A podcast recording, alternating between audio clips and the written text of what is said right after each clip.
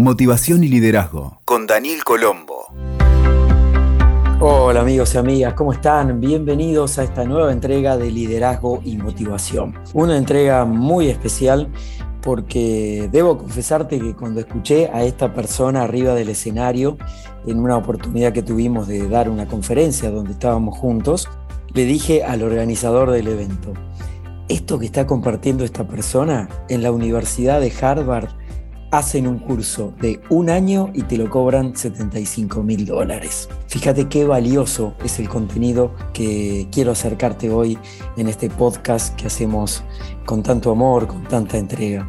Y quiero que conozcas a Julio Lamas. Julio Lamas es entrenador de básquet, es comentarista de básquetbol en Deporte B conferencista en temas de gestión y de talento y liderazgo y ha tenido una exitosísima carrera y sigue teniéndola al frente de la selección argentina de básquet con, por ejemplo, dos premios mundiales en el año 1998 y 2014, un mundial en 1997, tres FIBA Américas en el 97, 2011 y 2013 con la selección de Japón, un Asia Basket en el 2017, un Mundial en el 2019, los Juegos Olímpicos de 2021 y también con equipos ganando tres sudamericanos, panamericanos, copas eh, tanto en Europa como en América Latina, como en distintas latitudes. Y ha sido distinguido también como entrenador del año de la Liga Nacional de Básquet de Argentina en siete oportunidades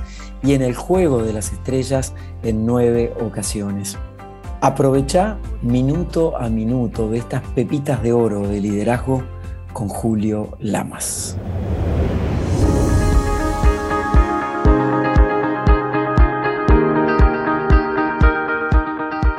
Julio, recién compartía con, toda nuestra gente la extensa trayectoria que tenés como entrenador de básquet a nivel internacional y con equipos de muy alto desempeño. ¿Te gusta decir equipos de alto desempeño o de alto rendimiento, como una primera distinción en el mundo del liderazgo? ¿Qué pensás de eso?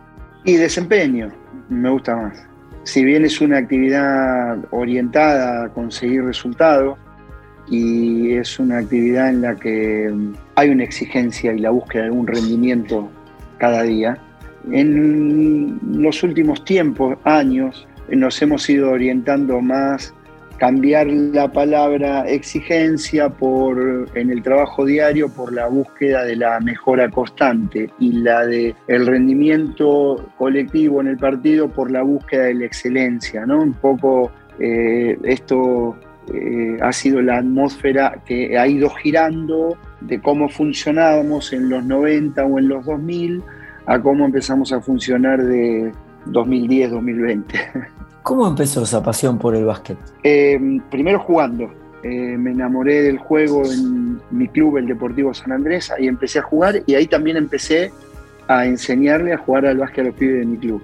Y bueno, me enamoré de eso, ¿no? Del juego en sí, que es muy emocionante, atractivo, interesante y, inteligente, y también de ser parte de un equipo, que es algo mucho más lindo que lo que vos podés hacer solo, y de hacer cosas con personas. Entonces, todo ese combo, eso que me quede para siempre. Cuando estás dirigiendo equipos donde eventualmente hay grandes estrellas, ¿sí? Me encantaría que puedas mencionar algunas con las que has tenido la oportunidad de compartir y de, trabajar como su eh, entrenador. ¿Cómo funciona el tema de los egos? Bueno, eh, yo he dirigido jugadores muy estrellas internacionales, ¿no? Jugadores muy importantes en el mundo, como los que todos conocen de la generación dorada, Gino, Villesco, Laprigio, Nocioni, Pepe Sancho, Oberto, Delfino, otros. También en otros lugares del mundo, jugadores como Hachimura, Watanabe, estrellas en el básquet japonés o en la NBA también. También en España, en el Real Madrid, he convivido con otras estrellas. Y la verdad que eh, lo que yo he sentido que un poco el tema de los egos tiene que ver con la persona que está digamos, uno ve la camiseta con el número, pero hay una persona detrás, y no tiene que ver con el nivel de desempeño deportivo, sino con la persona que está ahí.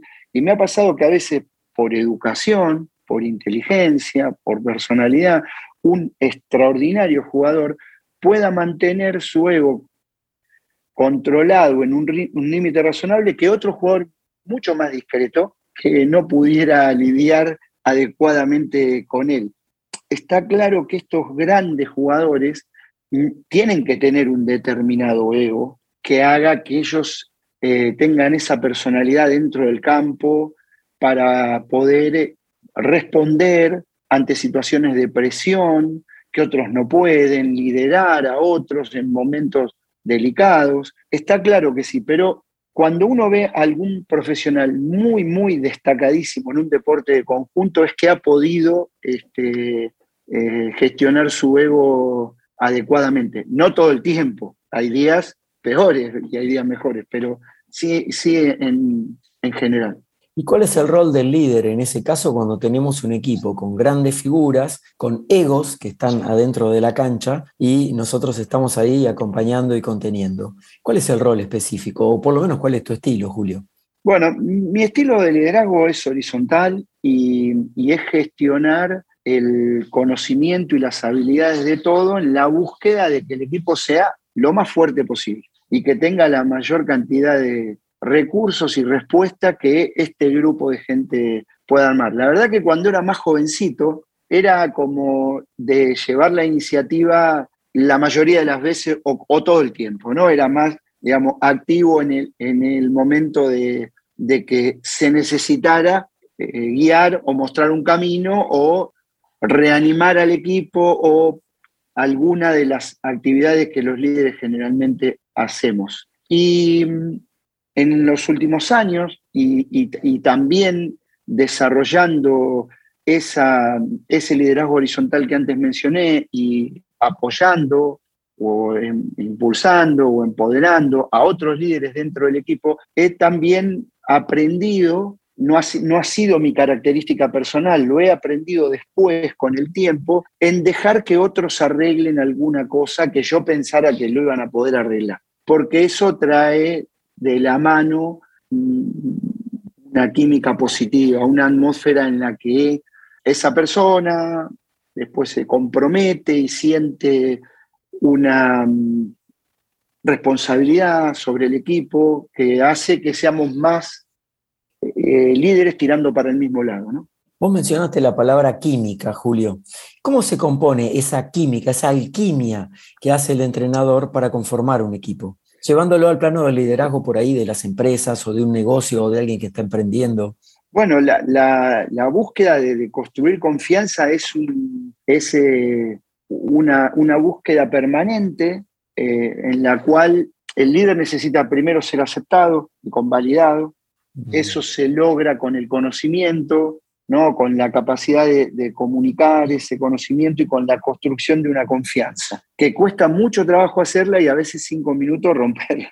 Entonces mm. es, hay una, regla de oro con la que hay que estar bastante eh, atento. Y bueno, generar una atmósfera sana en, la cual eh, las personas se sientan seguras para, no digo exponerse, pero para dar un paso adelante y dar una opinión, o, una crítica en, el lugar adecuado eh, o una idea de cómo podemos ser mejores, ahí se va construyendo un poco una química. La química no es cómoda ni está relacionada con la teoría, tiene que vivir un proceso en el cual exista, bueno, una, dije, ¿no? Una atmósfera sana, una, eh, líderes auténticos, una confianza en, entre las personas que integran el equipo y después eh, haber un trato adecuado, tratar a, tratarse entre todos de manera respetuosa o afectuosa y a veces haber superado eh, problemas, ¿no? Momentos malos.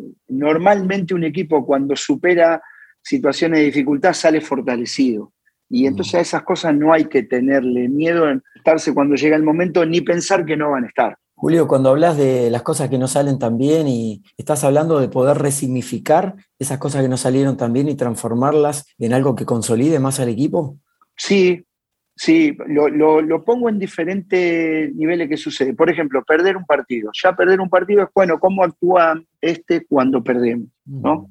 Mm. Eh, ahí, en, el, deporte, cada semana vemos este, examinado eh, cuál es tu, digamos, tu convicción, tu tranquilidad, tu confianza en el otro, este equilibrio emocional ante la situación. Bueno, a veces una idea o un plan sale mal y tenemos o eso, un, todos tener la conciencia de que lo estamos haciendo mal, buscar una solución, un cambio que genere un progreso, eh, es una situación que te pone en un plano de mayor fortaleza que si hubiera funcionado el principio para una actividad en la cual se va a ganar y se va a perder muchas veces y hay que, es importante estar preparado para eso.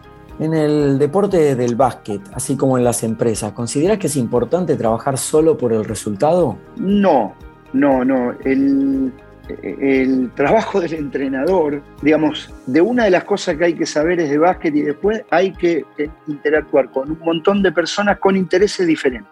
El dueño del equipo tiene un determinado interés y después de, conocerlo y de, ver el perfil que tiene, bueno, ya vas a saber cómo se lo toma, pero está muy interesado en el resultado. El sponsor, bueno, únicamente en eso, porque no tiene una sentimiento afectuoso hacia el equipo o hacia el club, tiene un interés comercial determinado. Después los jugadores hay intereses individuales diferentes que congeniar, con lo cual el entrenador tiene un montón de tareas en este tipo de cosas, pero él tiene que mostrar, eh, luego de poner claramente que es una actividad orientada a conseguir resultados y de que vamos a tratar de jugar bien y de prepararnos bien para poder lograrlo, hay más cosas hay más cosas y tiene que poder tener una mirada un poco más allá de eso y transmitírsela a los jugadores. En una primer parte en que nuestra principal razón de ser es convertirnos en un equipo. Toda esta persona que vinimos acá, nuestro eh, principal objetivo en el que no puede haber dudas es que nos tenemos que convertir en un equipo. Y el pacto fundamental que tenemos es un poco ese, jugar para el equipo y no para uno mismo. Instalado esto, es muy importante poder conocer a los jugadores, conocerlos, es para poder decirle algo a los jugadores que les sirva, es muy importante conocerlo y saber dónde tienen el botón para que el mensaje llegue. Algunos lo tienen en la cabeza, otros en el corazón, otros en el bolsillo. Y esa tarea del entrenador para poder influir o eh, inspirar o convencer todo esto un poco junto es un poco la tarea del líder, de proponerle una mejora personal, profesional, de él como individuo, un poquitito detrás de que lo primero es lo del equipo. Todo eso junto genera un espíritu superior, ¿no? colectivo, en, el cual también en la atmósfera la propuesta es aprender, aprender todo el tiempo, todos los días, la búsqueda mejora constante. Es muy importante poder primero uno, luego todos los integrantes del staff y también todos los jugadores, la propuesta es aprender, actualizarse todo el tiempo, la capacitación es constante, se puede mejorar hasta el último día que se juega. Eso es un poco la propuesta. Y entonces conocerlo para, y preguntarle, ¿qué te gustaría mejorar? El tiro de tres puntos, el manejo de la pelota. Bueno, yo te voy a ayudar con esto para que vos seas mejor y te pones a trabajar junto con él. Y a cambio de el equipo necesita que vos cumplas este rol para que funcione colectivamente. Es un poco eh, esa visión que hay que tener, poder guiar al grupo. Julio, hace un momento hablaste del liderazgo horizontal, que es un liderazgo más, más eh, eh, justamente más participativo, más, más contemplativo de, todas las miradas que existen en el juego. ¿Y cómo te parece que un líder de una empresa o de un negocio o un emprendedor que quizás está empezando su propia actividad puede empezar a ejercer de una manera efectiva este liderazgo horizontal? Yo creo que el, que el líder se puede capacitar y construir permanentemente con herramientas, ¿no? Bueno, buscar los mejores profesionales posibles en cada área y darles una autonomía, eh, una responsabilidad y un respaldo en ese área que le toca, es algo, dejarlo hacer, ¿no? Dejarlo eh, y respetarle ese área en la que él se está ocupando, él sabe un montón de eso, o bueno, si es joven y comienza y lo está empezando a hacer, pero él le está dedicando su tiempo. Entonces, respaldar, por supuesto que se puede revisar periódicamente, pero respaldar ese, esa tarea que hace pienso que el primer paso que hay que dar, ¿no? Darle un área de responsabilidad, eh, dejarlo que la realice y respaldarlo dentro del conjunto en eso que él está realizando y que se empieza a convertir en líder, una especie de líder de esa área a la que él le está poniendo toda su energía en la búsqueda de cumplir los objetivos de esa área. Me parece que esa es la, la manera, ¿no? Cuando hablabas hace un momento de esos grandes nombres del básquetbol, eh, la pregunta tiene que ver con el autoliderazgo. ¿Vos sentís que las personas, cada jugador de estos grandes nombres, autolidera en su espacio dentro del juego? Lo mismo que podríamos ver dentro de una empresa, ¿no? El autoliderazgo de cada miembro de un equipo interactuando con los demás. ¿Funciona así en el definitivamente Sí, sí, definitivamente sí.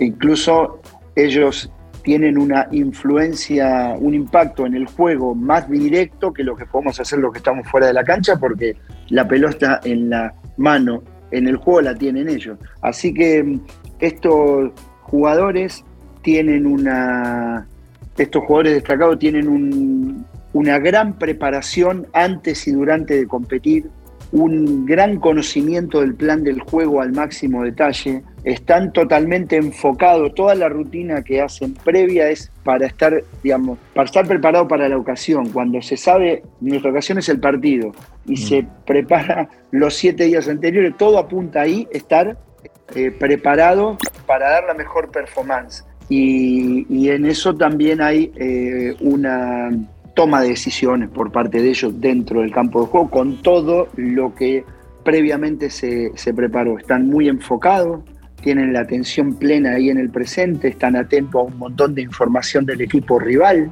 y toman decisiones y gestionan momentos con el equipo dentro del mismo partido. Sí, la respuesta es sí.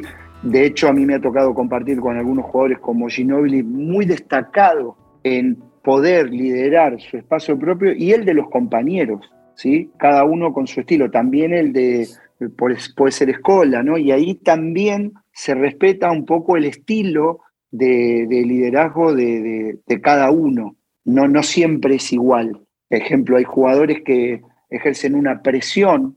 Primero, son muy exigentes con ellos mismos, pero a veces ejercen una presión sobre los compañeros a la hora de jugar, de dar el mayor esfuerzo, concentración, rendimiento posible.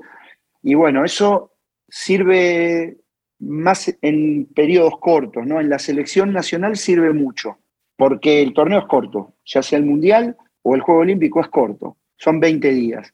Después, eh, por ejemplo, Ginobili es un líder muy eh, que dice las cosas muy bien. Entonces puede llegar a enojarse en un momento de un partido porque el compañero haga algo mal, pero se va a enojar y rápidamente va a decir, bueno, listo, ahora lo hacemos de esta otra manera. Bien. No, a ver qué sale. No, no, vamos a hacerlo bien de, de esta otra manera. Lo dice de una manera muy positiva, con lo cual es un líder muy aceptado por los compañeros, este, porque, bueno, porque los trata muy bien. Julio, ¿cómo es la preparación mental de un jugador de básquet de alto desempeño y, y, cuál podría ser la de estos jugadores de alto desempeño dentro de una empresa? Bueno, ha ido evolucionando y han aparecido ciencias aplicadas, ¿no? El psicólogo deportivo, ahora mismo el coaching.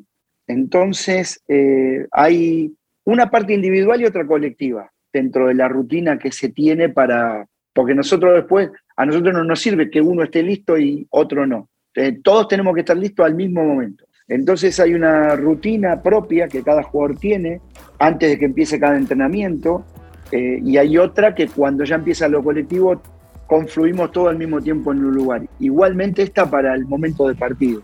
estos grandes jugadores quieren tener toda la información posible de cómo vamos a jugar el partido y de cómo juega el rival. Ellos requieren eso, se lo piden a los integrantes del staff. Bueno, también es, muy importante revisar durante la semana y conocer a los jugadores del equipo es imprescindible, ¿no?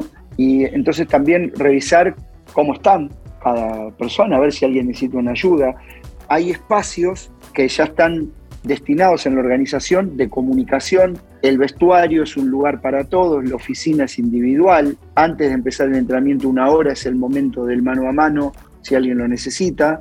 En el entrenamiento un jugador puede parar y decir que algo no está yendo bien, por alguna razón. Ya cuando llega el momento de jugar, todos estamos enfocados en que hay que cumplir el plan. Normalmente tenemos un plan B que también está preparado, pero ya es la hora de, darlo todo con la preparación previa. Estos jugadores eh, leen mucho, y buscan la capacitación allí donde esté, con el profesional que más destacado al que puedan acceder, que normalmente son los mejores profesionales. Eh, así que hay una, una conciencia absoluta de que los nervios y las emociones cada vez juegan un partido que decide tanto como estar bien preparado física y técnicamente. Así que hay una, un cuidado especial en la preparación mental. Julio, he tenido oportunidad de compartir con vos una conferencia donde me quedé maravillado y le decía al organizador que tenía al lado, al organizador de ese evento, le digo, esto que está compartiendo Julio en la Universidad de Harvard, te lo venden como un curso de un año y que cuesta 75 mil dólares. Para terminar esta charla, Julio, me encantaría si pudieras compartir dos, tres tips de liderazgo que a vos te parezca que se puedan aplicar en el mundo de la empresa, que vengan del mundo de tu experiencia profesional en el básquet y que los líderes de empresa también los puedan aplicar. Primero que nada, ser auténtico. Bueno, gracias, primero que nada, gracias por tus palabras. Primero que nada, ser auténtico. Esto es imprescindible para que te crean. Si te ven actuando un papel, estás eh, fuera. Luego, tener conocimiento de lo que vas a hablar. Finalmente, que confíen en vos porque no les mientas y porque lo que vos decís eh, y lo que vos haces estén alineados, ¿no? que sea eh, lo mismo. Esas son elementales eh, condiciones. Eh, luego de esto es muy importante respetar, estimar a los otros integrantes del equipo y tratarlos imprescindible con respeto y educación, pero si podemos ir al, al afecto porque lo sentimos, a la consideración, a la empatía por el otro, de que él sepa que, bueno, que nos están escuchando, que nos están, que estás escuchándolos, que los están mirando, que los considerás. Creo que eso eh, te lleva un poco al siguiente nivel. Si ya crees en, el liderazgo horizontal, porque también yo tengo claro que hay eh, diferentes estilos y yo respeto a todos, eh, tratar de darle digamos, buscar motivar a esos otros integrantes del equipo con motivos, con razones que hagan que él sienta que el equipo es de él. Eso va a hacer que tenga el nivel necesario de compromiso y de, primero de identidad para luego tener responsabilidad y finalmente compromiso por cuidarlo de la mejor manera. Creo que la búsqueda de tener más control sobre el equipo es más efectiva con un liderazgo horizontal, porque a mí me ha pasado eh, que muchas veces otros líderes del equipo arreglaron un problema que yo no me enteré ni que estaba sucediendo, porque hay veces que yo no estoy en el vestuario con los jugadores, no estoy en la parte de atrás del autobús o en el aeropuerto cuando ellos se van a tomar un café o en un asado que hacen solos. Y entonces que haya otros líderes que estén cuidando por el bien común hace que la situación esté más controlada que, con otro estilo de liderazgo. Eso es un poco en lo que yo creo a través de mi experiencia. Muchas gracias Julio por esta oportunidad de compartir. Considero que has agregado muchísimo valor dentro de la charla. Me quedo con estos tres últimos conceptos para poder aplicar en el mundo de la empresa, en el mundo del emprendimiento, que son los líderes auténticos, los líderes con conocimiento del tema que están abordando, de la actividad que llevan adelante y también un líder en el que se pueda confiar y a su vez que genere confianza, inspire confianza en toda la trazabilidad del proceso. Muchas gracias.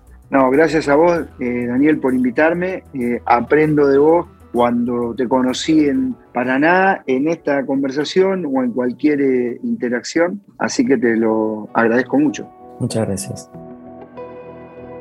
Escuchaste Motivación y Liderazgo con Daniel Colombo. WeToker. Sumamos las partes.